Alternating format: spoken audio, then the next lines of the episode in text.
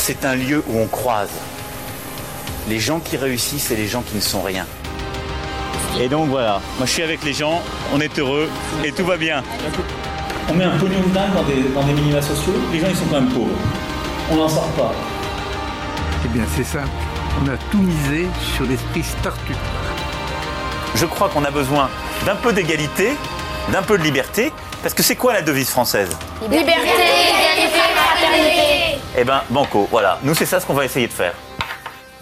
Top Bienvenue dans la République inaltérable, le talk politique libre, incisif et sans concession du monde moderne. Je rappelle que vous pouvez retrouver les épisodes précédents dans toutes les apps de podcast sur Spotify et lemondemoderne.media. Le mardi matin, nous vous proposons des interviews avec des auteurs d'études universitaires, de romans ou d'essais pour vous faire partager sur la longue durée des idées qui sont au cœur des sujets que nous traitons avec Alexis dans l'émission du jeudi matin pour aller plus loin que nos habituelles recommandations et j'avais justement recommandé l'essai de notre invité du jour il y a quelques mois. Vincent Coquebert a publié en début d'année Millennial Burnout, comment l'arnaque des générations consume la jeunesse. Le livre est disponible en version papier et en version numérique chez Arquet Éditions. Toutes les références sont bien sûr dans les notes de cet épisode. C'est un ouvrage richement documenté qui remet en cause les lieux communs sur les millennials ou les générations Z et Y qui sont au cœur des discours médiatiques, managériaux et publicitaires.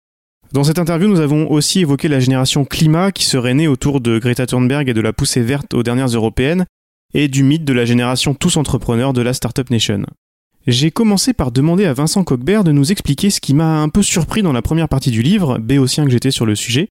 à savoir le manque d'appui scientifique des discours générationnels. Il est remis en question surtout par les, euh, par les chercheurs en statistique ou en, ou en sciences sociales qui, euh, qui mettent un versant, on va dire, vraiment euh, pour le coup euh, numérique, pourcentage, pro- probabilité proportionnelle. Et les variations qu'on essaye de faire, par exemple, comme on a, pu dire à un moment donné, telle génération est plus narcissique que la suivante ou développe tel ou tel trait de caractère euh, plus prégnant que, la précédente. À chaque fois, il faut tordre des statistiques dans tous les sens pour essayer de montrer quelque chose. On fait des études de variance, des études métatemporelles où on essaye vraiment tout le temps de en fait, voilà, c'est un, un bidouillage qui est euh, assez compliqué à mettre en œuvre et qui en fait ne prouve pas grand-chose. Et ça s'explique par la genèse en fait de, de cet outil qui est le- qui est l'outil de lecture générationnelle, qui n'a jamais été, qui n'a pas été pensé à l'origine du tout pour déterminer euh, si euh, je sais pas telle personne qui était née entre 1960 et 1980 était plus narcissique ou plus individualiste que celle qui était née entre 40 et 60. L'outil de génération comme nous on le comme nous on le perçoit aujourd'hui, c'est un héritage de, des, des penseurs comme Karl Mannheim, comme euh, François Montré, comme Ortega y Gasset, qui, au lendemain de la Première Guerre mondiale, ont essayé de, comprendre si, euh, au-delà des de backgrounds culturels ou économiques différents, une expérience commune, ce qu'ils appelaient un événement fondateur, pouvait générer une sorte de conscience de génération. Comme, euh, comme il y aurait une conscience de classe, il y aurait une conscience de génération d'individus qui seraient nés pendant une même période donnée via un événement fondateur qui ferait qu'en fait, il y aurait des échos en eux, il y aurait une expérience commune qui ferait qu'ils auraient développé des traits de caractère communs. Par exemple, les, euh, bah, des différentes euh, différents jeunes qui étaient dans les tranchées qui sont revenus avec euh, une enfin une remise en cause de l'idéologie militariste assez forte. Ça c'était un trait un trait de génération qu'on pouvait distinguer chez eux. Et ensuite on a vu d'abord à travers l'événement de 68 mais surtout dans les années 80 dans les sciences sociales avec la baisse d'influence du marxisme et cette envie de développer de nouveaux de nouveaux logiciels pour pour lire le monde des logiciels, on va dire, plus sociétaux qu'économiques, que, que socio-économiques, on va dire. Donc avec la, la séparation du monde entre les hommes et les femmes, à travers les différentes ethnies ou à travers les différentes classes d'âge. Ça, c'est vraiment un créneau qui, euh, qui s'est développé dans les sciences sociales en France et aux États-Unis, on va dire, pendant les années 80. Les deux qui ont vraiment perduré, c'est plus, on va dire, la lecture genrée du monde ou la lecture aujourd'hui, euh, on va dire, des, euh, qu'on va appeler les populations racisées ou euh, les, les populations euh, entre guillemets de, de souche. Ça, c'est encore des, on va dire, c'est un logiciel aujourd'hui qui euh, qui perdure dans les sciences sociales. Mais les sciences sociales, en règle générale, ce sont un peu aussi, euh, on va dire, euh, surtout en France, pas aux États-Unis. Hein, mon constat là, il est vraiment en France. Ce sont, euh, on va dire, euh, un petit peu euh, déliés. Enfin, ils ont ils ont mis un petit peu ce logiciel-là de lecture un petit peu, on va dire, un petit peu de côté, parce qu'en fait, très rapidement, il a été, il s'est fait, il s'est fait récupérer par le marketing et très rapidement, il est aussi devenu une sorte de gimmick médiatique. Je sais pas si vous vous souvenez, dans les années 80, fin 70-80, on avait les générations Boff, les générations Mitterrand, les, euh, la génération de Vaquet. On, est, on était tout le temps en train de vouloir accoler les médias, accoler des, euh, ce truc de génération sur des mouvements sociaux qui n'étaient pas des groupes sociaux, mais qui étaient surtout des mouvements sociaux. Et donc voilà. Donc en France, le, la notion de génération aujourd'hui est surtout maniée par les historiens quand, euh, quand ils traitent des baby boomers ou quand ils traitent voilà de la, des générations, euh, des générations même, même précédentes. Mais aujourd'hui, on va pas. Il y a très peu de sociologues en France qui vont parler des millennials, qui vont parler de la génération Y ou de la génération Z. Ils vont être très très très, euh, on va dire, euh, un petit peu à mettre ça, à mettre ça un petit peu à distance parce que on a vu vraiment le dévoiement de ce concept-là très rapidement par les industries et par les par les industries, qu'elles soient des industries commerciales ou des industries médiatiques. Oui, parce que les, les générations, même dans le discours des historiens, c'est presque plus entendu par tranche d'âge que ce qu'on entend dans le discours médiatique. Euh, pourtant, ce que vous disiez, c'est d'abord les discours journalistiques qui sont pas gênés pour l'employer un peu à tort et à travers. Le démarrage, on peut le dater de quoi C'est la génération 68 Ouais, ça a été vraiment, ça a été, ça a été vraiment, le, on va dire le, cœur. C'est, qui, un cœur qui, euh, qui, fait qu'on voit cette lecture-là de, de, la société par, par génération, qui, qui est à comprendre aussi avec, euh, on va dire, l'introduction des jeunes comme un fantasme de groupe social dans la, dans la société avec ce qu'on a avec ce qu'on a appelé la culture rock, avec ce qu'on a à un moment donné où les jeunes entre guillemets deviennent un marché. C'est ça aussi qui est assez intéressant, c'est qu'il y a souvent un petit peu ce lien commercial, surtout en France avec l'idée de génération. À partir du moment où la, la, jeunesse devient un marché, où on joue sur une dynamique rock qui est la dynamique de transgression par rapport au père, par rapport à l'autorité, par rapport à la société en règle générale, les jeunes sont entrés comme une sorte de nouvelle génération. C'est Edgar Morin qui parle de commune juvénile, c'est euh, Bourdieu qui voit lui plutôt le, le signe d'un vraiment d'une humeur anti-institutionnelle qui serait portée par la jeunesse, alors que quand on regarde vraiment quand même les études, vraiment les études d'opinion qui pouvaient être déjà faites à l'époque sur ces populations jeunes, tous les fantasmes qu'on leur prête, les fantasmes de révolte, de groupes homogènes révoltés, ces fantasmes d'un groupe aussi anti-société de consommation, le fantasme d'un groupe qui serait en révolte contre le père, en fait tout ça était vraiment des, comment on va dire des, raisons et des motivations résiduelles. On se rend compte à travers ces études-là déjà à l'époque que le premier, euh, ce qui portait déjà la jeunesse entre guillemets, parce qu'il faut se souvenir qu'il y avait que 15% de bacheliers à l'époque, donc les étudiants la figure de l'étudiant révolté était une toute petite minorité. C'était euh, comme aujourd'hui finalement un petit peu la crainte de pas trouver sa place, on va dire sociologiquement et économiquement dans une société qui était alors en pleine mutation, ce qu'on a un peu appelé l'entre-deux de la modernité. Donc il y avait des, euh, ça décidait des, des, nouveaux emplois, des nouveaux modes d'organisation, des nouveaux modes de, représentation, même de la démocratie. Tout ça euh, créait un, créait un climat de, un climat de basculement et un climat aussi d'inquiétude. Mais pour, euh, pour un peu expliquer aussi, on va dire, ce basculement, la société, parce que c'est vrai que mai 68 avait cette particularité d'avoir été un des, un des événements dont vraiment la, la, la polyphonie des interprétations ont vraiment été faites en live. Donc là aussi, pour la première fois, on générait une, une, une génération quelque part a priori, pas parce que voilà, la génération est aussi un outil pour comprendre après coup ce qui a pu se passer euh, ce qui a pu se passer à travers un, à travers un groupe social. Et donc là, avec cette espèce de, de mélange d'analyse de, l'événement en temps réel, d'introduction de la culture jeune et de fantasme d'un seul coup d'une jeunesse qui deviendrait un groupe social qui serait porteur de changement, porteur de révolte et donc porteur de progrès finalement, parce que d'un seul coup, ce sont aussi ces valeurs-là de la jeunesse qui sont donc le côté fronde, le côté euh, un peu rué dans les brancards, le côté euh, de vouloir remettre en question les normes, qui sont devenues finalement un petit peu les, les valeurs jeunes, transgressives, mais des valeurs qui sont un peu les, le carburant de notre société encore aujourd'hui en fait. Voilà. Et vous montrez notamment, j'aime bien cette citation-là, qu'on est passé des générations sociales aux générations médiatiques pour finir aujourd'hui avec les générations marketing, même si la génération, les générations marketing étaient en germe de, dès le début, euh, de, de ce qu'on comprend.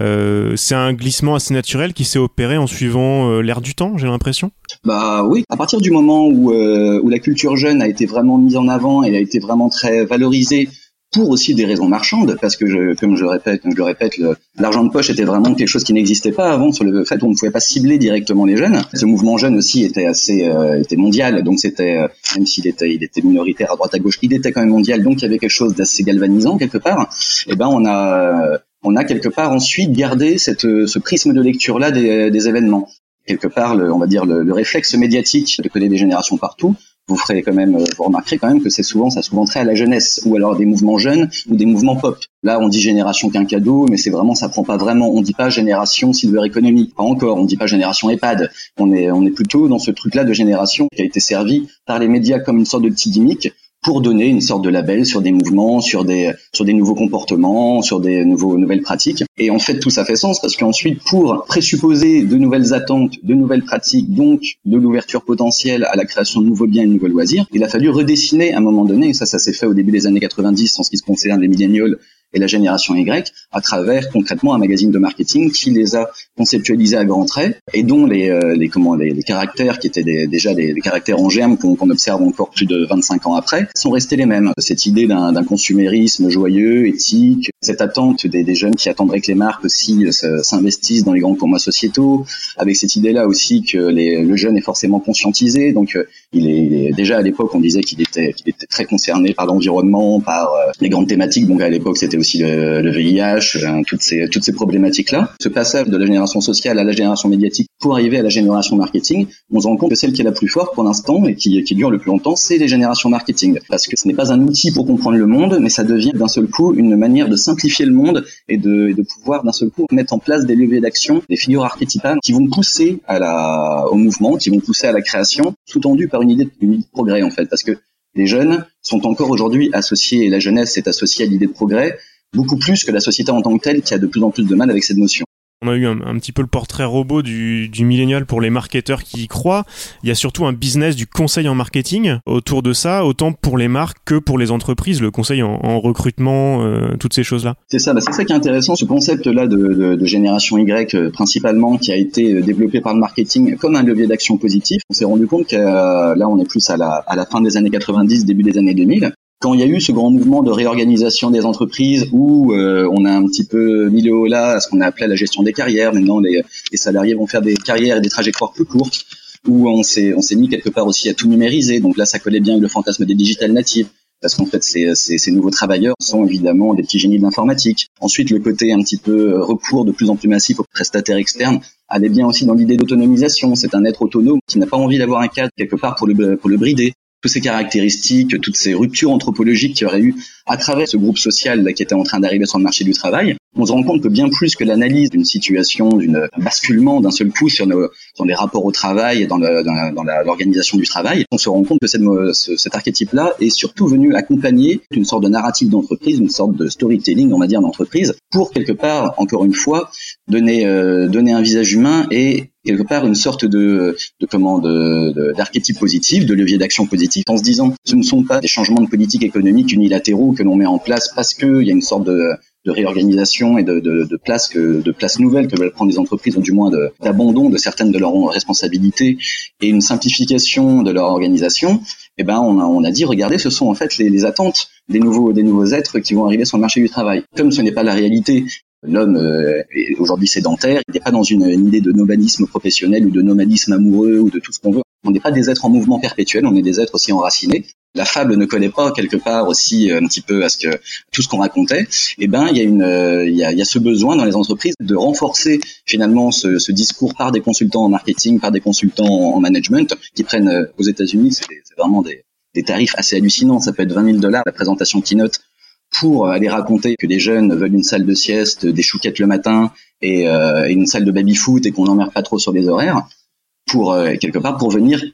accompagner encore de, de, manière complètement bullshit, de manière complètement artificielle, des problèmes de gestion du personnel en entreprise qui sont eux-mêmes dus à notre vision stéréotypée et une, une vision complètement fausse et archétypale d'individus qui, parce qu'ils auraient 20 ans, c'est complètement différent de ceux de 40. Alors qu'on se rend bien compte que si différences il y a, c'est surtout des différences à partir du moment d'évolution dans la carrière c'est euh, ça n'a pas ça n'a que peu à voir avec les âges. Ouais, vous décrivez notamment dans le livre un rendez-vous sur le sujet, euh, je sais plus si c'est une conférence, un talk, un meet-up, un co-lunch euh, ou, ou autre d'une professeure à l'IESEC School of Management. Est-ce que vous pouvez nous raconter un petit peu la, la scène qui est assez intéressante dans le livre? Parce que d'un côté, enfin, elle est pas, elle est pas complètement à charge non plus la façon dont vous la racontez. C'est un colloque sur les Z. Donc les Z, euh, normalement, la, génération Z, c'est, euh, ce serait ceux qui sont, qui seraient nés du début des années 2000 jusqu'à maintenant. Ça veut dire que les plus vieux de la colloque, euh, la, la cohorte, pardon, auraient 19 ans. Et on s'est rendu compte dernièrement que l'âge de cette cohorte-là, parce que c'est ça aussi qui est très flou avec les générations aujourd'hui, c'est qu'on trouve plein de cohortes différentes. Des fois, ça va commencer en, pour les milléniaux en 80, ça va finir en 2000. Ça, des fois, ça commence en 85,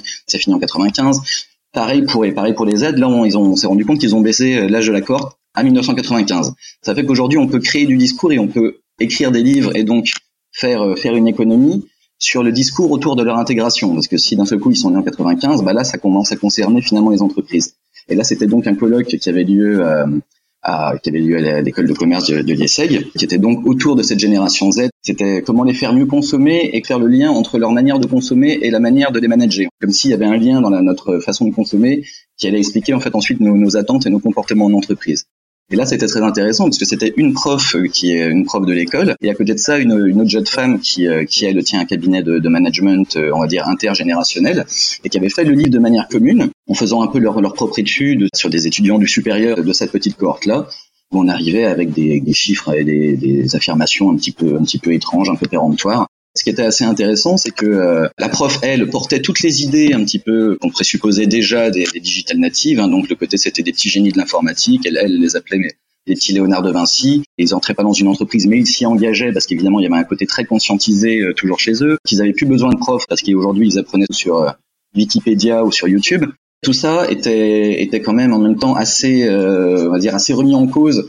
par la jeune femme avec qui elle avait coécrit le livre. Et c'était très, très intéressant de se rendre compte que qu'en fait elles étaient en train de mettre en place, une qui était vraiment en train de mettre en place une fable, et la fable que voulait entendre aussi pas mal de public, et l'autre qui était tout le temps en train d'un petit peu de la pondérer, mais qui n'était pas du tout écoutée, qui n'était pas entendue, parce qu'il y avait cette, il y avait cette volonté là aussi quelque part de dans le, dans le cadre dans, dans lequel a été faite cette conférence, donc une école, une école de commerce qui accueille des gens qui se destinent plutôt à être dans les, vraiment dans les classes supérieures. Et donc, on, on nous présentait, voilà, de manière complètement homogène, une genre de génération qui serait fluide, autonome euh, et digital native, tout en sachant quelque part que ça ne correspond qu'à les 20, 22, 23, 24% peut-être de la population qui, à un moment donné aussi, euh, fini parce que euh, par subir les effets d'époque de la manière la plus la plus hystérique, donc de les incarner de la manière la plus saillante, ils ont annulé toute une, on va dire 70 pour plus de 70% de la jeunesse, tout en tenant un nouveau discours qui était aussi assez intéressant, je trouvais sur le côté euh, ubérisation quelque part un petit peu de l'éducation, parce que si on s'est rendu compte que, le, que les discours sur les millennials sont souvent venus quelque part euh, accompagner une,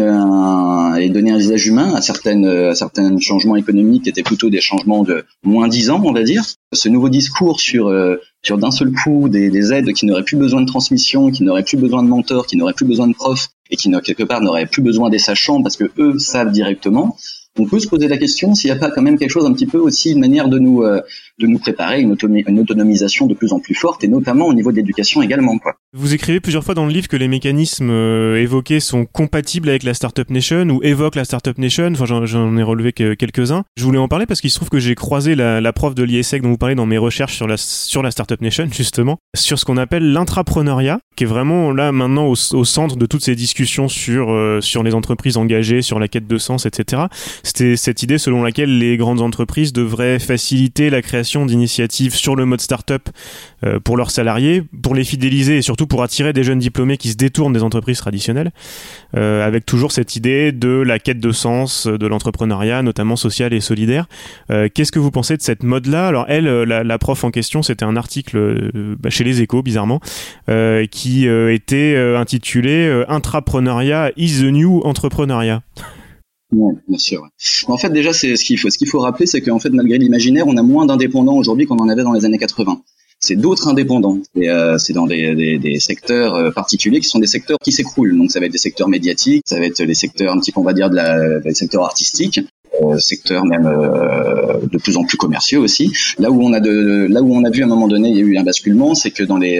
dans les entreprises de, de, de conseils juridiques sont devenus en fait, ne sont plus des indépendants. Donc maintenant, ils sont en entreprise et donc, quelque part, il y a une sorte de, basculement du nombre d'indépendants. Tout ça pour dire que euh, la grande entreprise en tant que telle, les jeunes salariés ne s'y détournent pas en règle générale. Quand on essaye de voir ce qui les motive, eh ben, ça reste quand même en règle générale de la stabilité et un bon niveau de salaire. Toutes ces euh, attentes d'aujourd'hui qui sont euh, celles d'une meilleure gestion, une meilleure articulation de la vie privée, de la vie professionnelle, ou cette quête de sens touche de manière, euh, on va dire par convergence générationnelle, les, les différentes les différentes générations, mais touche des sociotypes particuliers dans ces différentes générations et les salariés le plus le plus souvent ont un rapport quasiment un peu de plus en plus post-matériel au travail. Le travail est un élément euh, fondateur de l'identité un, et un élément réflexif dans l'identité, bien plus que simplement un travail à faire pour quelque part euh, gagner sa vie. La crise de sens qu'a l'entreprise et qu'elle met en place à travers en se disant les, ils ne veulent plus rester c'est parce qu'ils sont individualistes, ils sont zappeurs, ils vont tout le temps aller chercher mieux, est un résultat d'une contrainte intégrée où, à partir du moment où on se rend bien compte que l'entreprise dans laquelle on est n'a pas les leviers, que ce soit économique ou, euh, ou même symbolique, pour quelque part nous assurer une, euh, un, épanouissement professionnel et par-delà un épanouissement, un épanouissement humain dans la même entreprise, avec finalement une, euh, un retour sur investissement qui vaille vraiment le coup, que ce soit en termes de salaire ou que ce soit en termes de, en termes de hiérarchie. À un moment donné, c'est sûr que va se, va se développer des nouvelles aspirations et chez les euh, jeunes diplômés ou chez les salariés les plus souples et avec le, le capital économique et culturel le plus fort, va se mettre en œuvre des nouvelles stratégies et des nouvelles manières de penser le travail. C'est ce qu'avait écrit euh, le très bon livre de Jean-Laurent Casselli sur la révolte des premiers de la classe, où c'est vrai qu'on se rend compte aujourd'hui que euh, les métiers du tertiaire, qui encore jadis, dans les années 90, début 2000 faisait encore rêver, était, encore vecteur, on va dire, d'un imaginaire de réussite sociale. Aujourd'hui, c'est beaucoup moins vrai. Mais cette crise de sens-là, on l'observe pas chez les jeunes populations, par exemple des quartiers populaires, qui ont vu dans, Uber et dans l'ubérisation une, stratégie d'opportunité pour réussir finalement à s'intégrer dans le monde économique. Donc on se rend bien compte directement qu'on ne peut pas parler d'attente générationnelle en termes d'emploi. Ensuite, l'entreprise pour quelque part continuer de se continuer de se dire qu'elle est qu'elle est qu'elle est un organisme souple en mouvement et un organisme dynamique met en place de plus en plus de de, dire de petits gadgets un petit peu de manager, managériaux que ce soit l'entrepreneuriat, le corporate hacking, euh, les, euh, le reverse mentoring, les shadow comex. Mais quand on regarde aussi là un peu les études des salariés par rapport au management de l'entreprise, ils sont plus de 70% à trouver que le management de l'entreprise n'est pas innovant, n'est pas très intéressant. Et surtout, ils sont aussi un nombre assez assez élevé à ne pas vouloir être partie prenante et être euh, dans la réflexion de ce management-là, parce qu'ils sont ils sont quasiment, j'ai l'impression, j'ai le sentiment, en train de se dire que même même cette même ce, ce rôle-là de on va dire d'animation managériale, l'entreprise va les sous-traiter maintenant à eux. Et ça va être à eux finalement de de s'investir pour redonner du sens à l'entreprise. Parce que l'entrepreneuriat, bien plus que le, je trouve que le que l'épanouissement personnel, c'est euh, c'est un outil pour les entreprises pour redonner du sens à leur propre organisation. Avec avec des individus qui, qui d'un seul coup vont quelque part mobiliser toute leur richesse personnelle qu'ils qui pourraient très bien faire de manière individuelle en dehors de l'entreprise, mais vont le remettre au service de l'entreprise. De la même façon, vous l'avez évoqué tout à l'heure, j'ai l'impression que les stéréotypes euh, dans, dans ce champ-là sont plutôt des, servent plutôt de justification a posteriori d'une société qui a été façonnée alors pour eux ou malgré eux, je sais pas. Euh, on parlait de l'ubérisation tout à l'heure, euh, la casse, voilà, revenir sur les assurances chômage, tout ce genre de choses. C'est parce que les jeunes veulent être indépendants.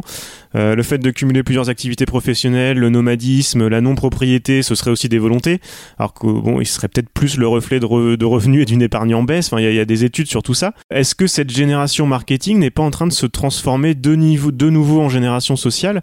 Euh, Cette fois, pas pour segmenter une tranche d'âge et lui vendre des produits, mais pour justifier une certaine forme peut-être de soumission et d'adaptation? Euh, Disons que là où il y a, si on veut se dire qu'à un moment donné, un événement faute d'un fondateur peut recréer une sorte de génération sociale, ça va être, là on va dire, ça va non pas être la numérisation, mais l'ubérisation. Finalement, une sorte de, de, comment, de, de morcellement des, des anciens modèles pour en recréer des nouveaux. Mais de fait, parce qu'on se rend bien compte qu'aujourd'hui des gens sont, sont mis au chômage à 50 ans euh, de manière très très très brutale, alors qu'on leur dit qu'il faut qu'ils travaillent de plus en plus, eux-mêmes des, des, salariés de 50 ans, 55 ans, découvrent les joies du slashing, découvrent les joies du switching et de cette upérisation qu'eux-mêmes, par convergence générationnelle, expérimentent. Donc, euh, je parlerai, je parlerai plus de, de, de syndrome d'époque. Moi, il y a parce qu'ensuite, il y a, c'est pour ça qu'il faut bien distinguer ce qui est de l'ordre de l'effet d'âge, où euh, l'effet d'âge, ça va être, on voit qu'on a tel type de comportement souvent entre 15 et 25 ans, ou par exemple politiquement, on va, on va être plus vers des extrêmes, on va être moins vers le consensus. Ensuite, on, euh, ce qu'on appelle les effets d'époque, bah là, par exemple, on pourrait parler de la vague populiste, qui est probablement un effet d'époque, et les effets de génération, c'est un peu plus complexe parce qu'il faut réussir à croiser cet effet d'âge et cet effet d'époque pour voir à un moment donné si ça perdure dans le temps. Donc, par exemple, on peut donner l'exemple d'une jeunesse qui était plus à gauche, c'est vrai, dans les années 60-70, et qui l'est restée tout le long de sa vie. Alors, pour répondre précisément à la question, est-on en train de voir se, se, former une nouvelle génération sociale? Je, je ne sais pas. Je dirais qu'en tout cas, de, dans, à l'ère de la, de la fin des âges et de la, des convergences générationnelles, les plus jeunes expérimentent avec les, avec des, plus âgés aussi quelque part des nouvelles réalités et la violence des nouvelles réalités violence de la réalité qu'on essaye aussi de glamouriser euh, chez les jeunes comme chez les, comme chez les plus âgés. Et ce qui est très intéressant, c'est qu'en fait, ce sont les deux catégories dont on parle le plus, mais dont on se rend bien compte qu'au niveau des entreprises, ce discours sur les jeunes est souvent une fausse valorisation, alors qu'en fait, ils n'ont aucun pouvoir, ils ont très très peu de pouvoir économique ou symbolique. Et chez les vieux, c'est une fausse valorisation de l'expérience qui est absolument pas aujourd'hui de fait valoriser parce que on valorise bien plus la créativité, la, le, le nomadisme, l'envie de se, de se réinventer de manière perpétuelle que l'expérience, la connaissance et la transmission toutes les études montrent en plus pour les pour les plus jeunes que l'envie c'est plutôt une envie de stabilité plutôt que toutes ces histoires de c'est c'est dans la Silicon Valley qu'ils ont bien théorisé cette cette, cette idée que euh, c'était tout à fait normal de changer de job tous les deux ans ou en fait on, on va vous essorer pendant deux ans et, et, comme ça vous changez. Souvent bien souvent ça vient d'ailleurs de de personnes qui sont aux manettes depuis dix ans dans la même boîte chez les moins de 30 ans, euh, aux États-Unis, le nombre de, de, personnes de moins de 30 ans qui possèdent une entreprise est à son plus bas en 24 ans, alors qu'on nous vend l'âge des licornes, start-up et compagnie. Derrière ce millénial qu'on veut, qu'on veut plaquer, ce serait plutôt euh, une tranche d'âge, disons, plutôt qu'une génération de 20 à 30 ans aujourd'hui qui voudrait s'éloigner du, mirage de la création et préférerait peut-être, grosse surprise, euh, un job payé correctement avec du temps libre pour s'occuper de sa famille, euh, sans un stress fou et un encadrement bienveillant, si la bienveillance est maintenant est quelque chose de très très dévoyé. C'est peut-être ça qu'il y a derrière, de façon très peut-être beaucoup plus classique derrière derrière ces mythes générationnels marketing.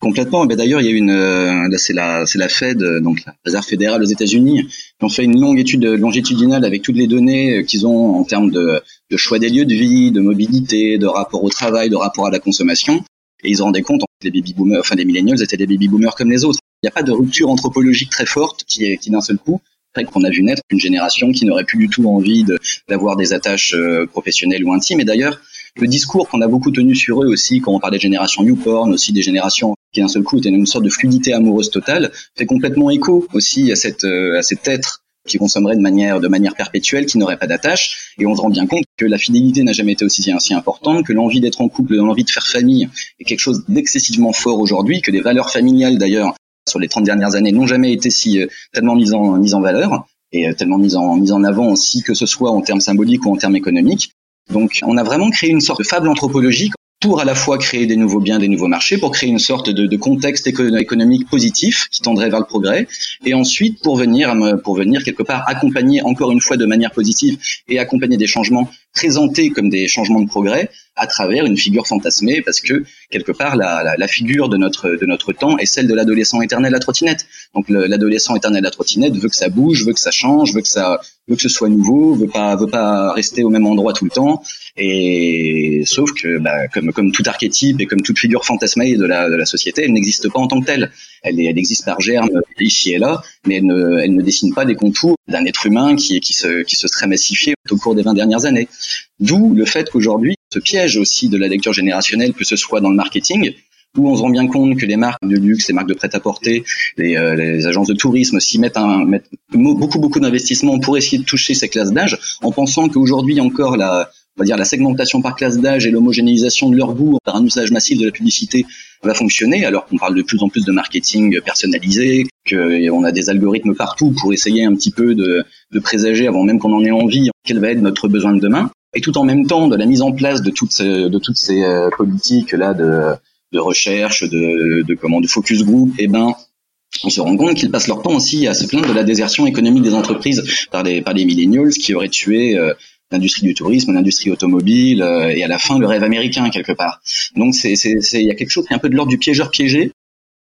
Et c'est aussi vrai à l'intérieur des, euh, des entreprises en termes de management, parce qu'à l'heure où les populations sont de plus en plus vieillissantes, eh ben, des grandes entreprises aujourd'hui, notamment en France, veulent un petit peu revenir aussi sur cette politique finalement de non-fidélisation qui ont été la leur pendant les 20 dernières années, et veulent réussir aujourd'hui à fidéliser les jeunes diplômés. Sauf que c'est assez compliqué parce que à un moment donné, quand on fait que de vous marteler un discours qui n'est peut-être pas vrai, eh ben il y a une sorte de, l'ordre de prophétie autorisatrice et d'intégration de la contrainte qui fait que euh, bah, euh, qu'on s'adapte finalement à ces, à ces règles-là qui sont euh, qui ne sont pas des qui sont pas des, règles naturelles, mais qui sont des, règles politiques. Et donc aujourd'hui, ce côté piégeur piégé donc est vrai dans le marketing et est vrai dans le management. Parce que d'un côté, on a des entreprises qui dépensent beaucoup d'argent pour cibler des populations qui n'existent pas vraiment, ou du moins pas dans le fantasme qu'ils imaginent, et, et qui dépensent aussi beaucoup d'argent en politique pour que ce soit pour le turnover, pour le pour le bah, pour le recrutement, parce que ça, devient aussi compliqué de de garder de garder des, salariés assez longtemps sans qu'il y ait aussi ce, ce retour ce retour symbolique euh,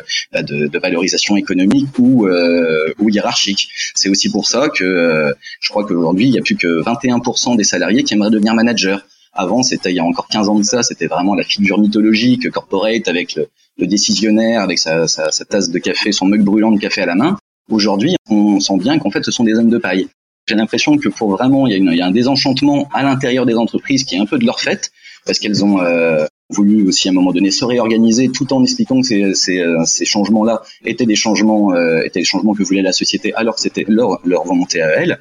et euh, aujourd'hui se retrouvent un petit peu confrontés donc à, à ce qu'elles ont créé parce que les êtres humains veulent qu'on investisse sur eux, ils veulent de la fidélité, ils veulent de la reconnaissance, ils veulent de la bienveillance et à la fin, ils voudront du sens parce que tout ça va créer du sens quelque part. Mais euh, comme, elles sont, comme elles sont elles-mêmes tellement en crise de sens, aujourd'hui elles disent, c'est, leur, leur rôle n'est même plus l'épanouissement professionnel, mais va être le bonheur du jour au lendemain. Donc elles vont devoir se charger du bonheur des individus alors que c'est absolument pas leur rôle et que c'est elles ont euh, évidemment que très peu de leviers si c'est un happiness euh, manager en fait pour mettre en mettre en place le bonheur si, si que ça veut dire quelque chose quoi le concept de génération est revenu euh, encore plus sur le sur le devant de la scène là de, depuis la sortie du, du livre avec cette cette supposée génération climat euh, où là on, on, mixe un petit peu tout ça hein. on parle de quête de sens euh, on parle aussi d'économie sociale et solidaire parce que derrière aussi derrière le Europe Écologie Les Verts euh, il y a y a cette idée comme comme les les écolos de chez euh, La République en marche il y a y a cette idée de, de pragmatisme et de d'écologie écologie business finalement, euh,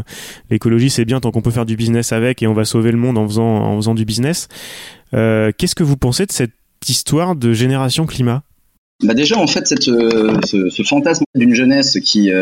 qui, serait de manière de manière massive engagée pour le climat et, et quelque part à demander des, comptes à la, à la génération précédente qui l'aurait mis dans une situation de, de, crise de crise insupportable c'est quelque chose qui est actionné et qui est mis en scène depuis pas mal de temps en 1995 déjà au sommet de Rio on avait une, une, petite jeune fille qui, qui venait d'Amérique du Sud, euh, Verne Suzuki, si je dis pas de bêtises, c'était son prénom. Elle existe encore aujourd'hui. C'est une animatrice télévision qui est euh, un petit peu une sorte de Nicolas Hulot, euh, le côté politique. Et euh, déjà à l'époque, c'était donc une petite fille de 14 ans qui,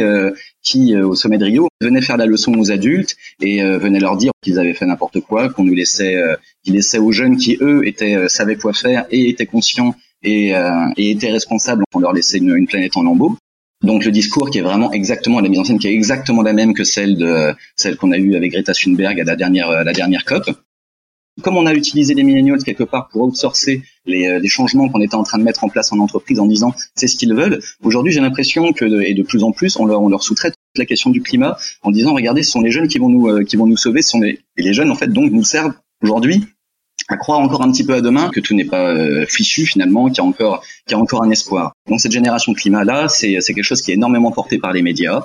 Quand les, les, les sociologues, eux, de, soit de l'environnement, soit de la jeunesse, vous euh, vous, vous diront qu'en fait, bah, c'est beaucoup plus complexe que ça. Qu'ils ont un qu'ils ont un rapport euh, en termes en termes d'engagement qui est, qui est assez équivalent à ceux des générations précédentes. Entre 18 et 25 ans aujourd'hui, ce sont eux les plus gros consommateurs de viande qui n'ont que, très peu conscience des usages polluants du numérique ou même une volonté en fait de briser une sorte de, bah, de nomadisme pour pouvoir voyager, découvrir le monde tout simplement. En même temps, on nous parle de ça et en même temps, on nous dit que c'est la génération Erasmus, donc il faut qu'ils prennent l'avion pour aller partout en Europe.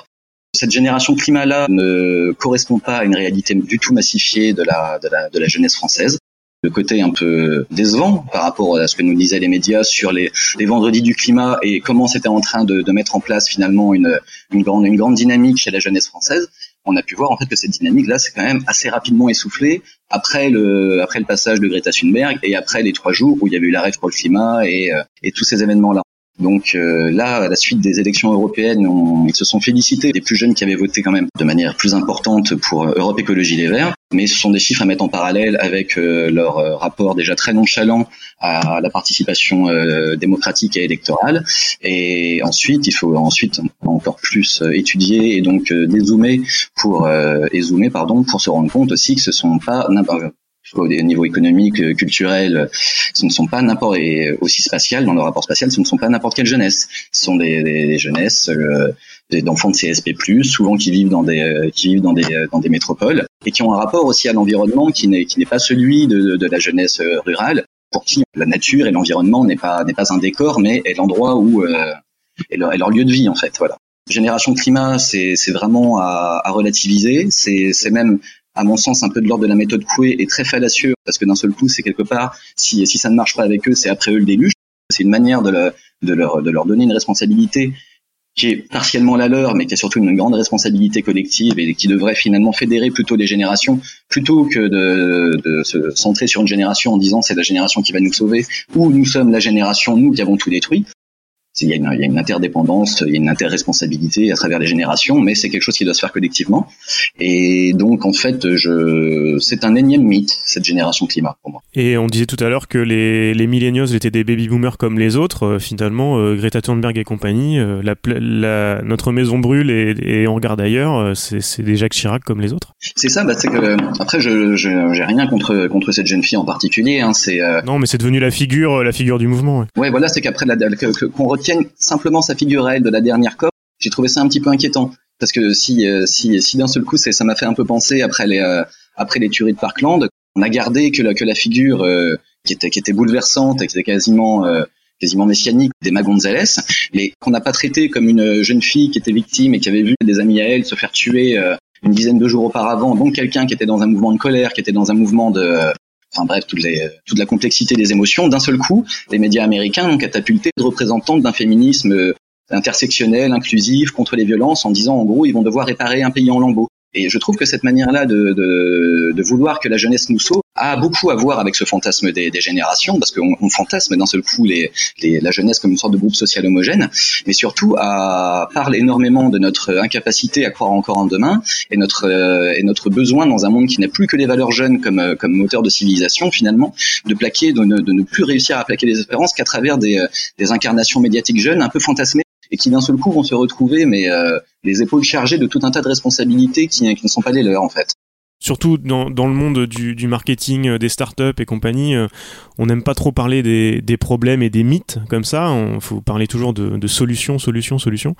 quel est l'objectif aussi avec ce, avec ce livre? C'est une, une, prise de conscience, c'est de, de diffuser ces, ces idées-là aussi. Alors auprès, auprès du marketing, des entreprises, des grandes entreprises et des, des startups, j'ai peur que ce soit difficilement audible. Quel, quel est le, le but euh, derrière?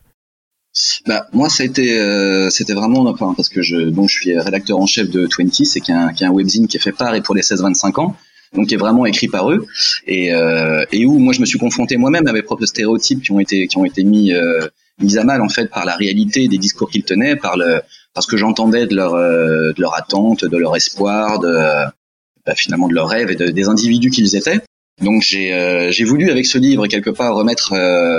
remettre un petit peu de, de, nuance et de complexité dans notre manière de voir la jeunesse si tant est qu'elle existe, entrer par le biais de cette obsession des générations pour montrer que que ce soit pour les entreprises et euh, pour le marketing et ensuite pour les pour les individus euh, les individus eux-mêmes c'était des dynamiques de stéréotypes qui étaient assez délétères en fait qui euh, qui n'aidaient pas les entreprises finalement à, à comprendre parfois aussi des changements dont elles elles-mêmes peuvent être victimes parce qu'évidemment elles sont pas tout le temps euh, sont pas tout le temps moteurs de tous les changements elles en subissent aussi également que ça n'aidait pas du tout euh, le marketing même à réussir à,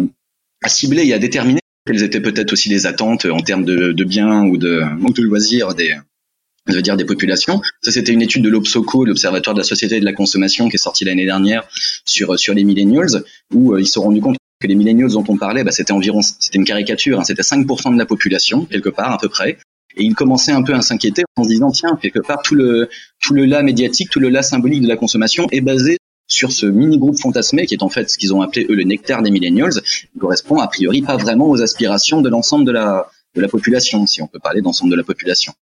Qu'est-ce que qu'est-ce qu'on peut qu'est-ce que moi j'ai pu espérer enfin en faisant en faisant ce livre, c'est d'être entendu déjà par par les jeunes parce que je sais que bon, j'ai eu des retours qui ils m'ont dit que cette espèce de miroir déformant d'un seul coup euh, était donc éclaté était, euh, était assez rassurant quand on fait des études sur les sur les jeunes, comment vous vous déterminez Ils se déterminent pas vraiment en termes de, de génération et ils n'aiment pas ce qui est accolé en termes de symbolique et d'imaginaire de millénial. Alors que euh, eux se voient sérieux, travailleurs et, et, et, fidèles. Ils disent en fait que les millénials sont infidèles, paresseux et narcissiques. C'était donc pour aider ça, pour sortir de cette mécanique d'essentialisation où on est dans un air du temps où aujourd'hui on tend quand même à de, moins en moins essentialiser les, individus et les groupes sociaux en comprenant bien qu'on peut pas parler des femmes, des étrangers, des et euh, eh ben bizarrement, grâce au filtre générationnel, on peut dire les pires horreurs en disant les millennials ils sont euh, paresseux, narcissiques et infidèles. On ne se permettrait évidemment jamais de dire euh, ça d'un groupe social quel qu'il est, ça serait d'essentialisation très borderline. Donc ça aussi c'était un, de mes buts en fait de, de questionner finalement ce, ce, dernier ce dernier biais d'essentialisation là qui est, qui est, très performatif encore dans notre société. Et, euh, et, je pense que ça a un petit peu d'impact parce qu'au-delà des médias qui ont été intéressés par le livre et évidemment que les, les médias qui adorent travailler avec l'idée de génération, je savais qu'ils allaient du moins être être curieux de, de l'ouvrage. J'ai des euh, là j'ai des retours et des demandes par les entreprises elles-mêmes qui commencent je pense, pour certaines du moins, à, revenir un petit peu sur cette idée là de, lecture du monde et de lecture marketing du monde probablement tout, tout le temps à travers les, âges et les générations, et comprennent aussi, parce que de, fait, ça me rapporte les, solutions apportées euh, par, par ces spécialistes en milléniologie ne sont pas des très très bonnes euh, solutions, parce qu'il suffit de regarder les quatrièmes de couverture des livres à leur sujet qui soient publiés depuis les début des années 2000 jusqu'à aujourd'hui, c'est les mêmes problématiques et les mêmes solutions. C'est exactement la même chose tout le temps. On est vraiment dans une sorte de jour de la marmotte perpétuelle en termes de management. Et donc, à travers à travers cette remise en cause donc de la dégénération, à travers le développement de cette idée qu'on tend de plus en plus vers des, des générations qui n'ont jamais été aussi homogènes en termes de valeurs, de pratiques et d'attentes, donc une certaine fin des âges. Et j'ai voulu aussi un petit peu mettre en mettre en mettre en place l'idée que qu'aujourd'hui on était on était on se réunissait beaucoup plus par des par des valeurs, par des pratiques, par des émotions, par des euh, parfois par des euh, intérêts euh, qui soient militants ou spirituels, bah, qu'en fait un quelqu'un qui était qui était vegan et qui était passionné de running de, de 50 ans avait beaucoup plus à voir avec un passionné de, de running vegan qui vit en métropole de 18 ans qu'avec euh, qu'avec un homme de, 50 ans qui vit dans la Creuse et qui va pas du tout avoir ce, genre de même ce genre de même euh, attente, ce genre de même point de point d'intérêt. Et donc qu'il était peut-être aussi temps d'arrêter de d'arrêter de, de, communiquer euh, envers envers les, populations comme si leur date de naissance déterminait littéralement ce qu'ils pensaient, qui ils étaient, quelles étaient leurs euh, leurs attentes aujourd'hui dans la société, comment ils voyaient la, comment ils voyaient le, le, futur. Donc en fait essayer de essayer d'apporter un peu de de complexité, enfin je sais pas si c'est de la complexité, mais en fait de de se rendre compte que cette ce, ce faux ami qui est, la, qui est la lecture générationnelle, qui joue beaucoup sur l'effet Barnum, est un outil aujourd'hui qui n'est qui n'est plus efficient et euh, si tant est qu'il l'a été, même les grands théoriciens du fait générationnel, donc son Mannheim ou euh, même Mark Bloch, apportaient des, limites de synchronicité, des limites de sociales à leur outil. Limites aujourd'hui que, le, que, le, que, que, les générations marketing elles ne sont jamais euh, ne sont jamais embarrassées et qui créent aujourd'hui cette espèce de grand flou un petit peu euh, des générations qui euh, qui nous empêche de voir en fait on n'a jamais été si proche.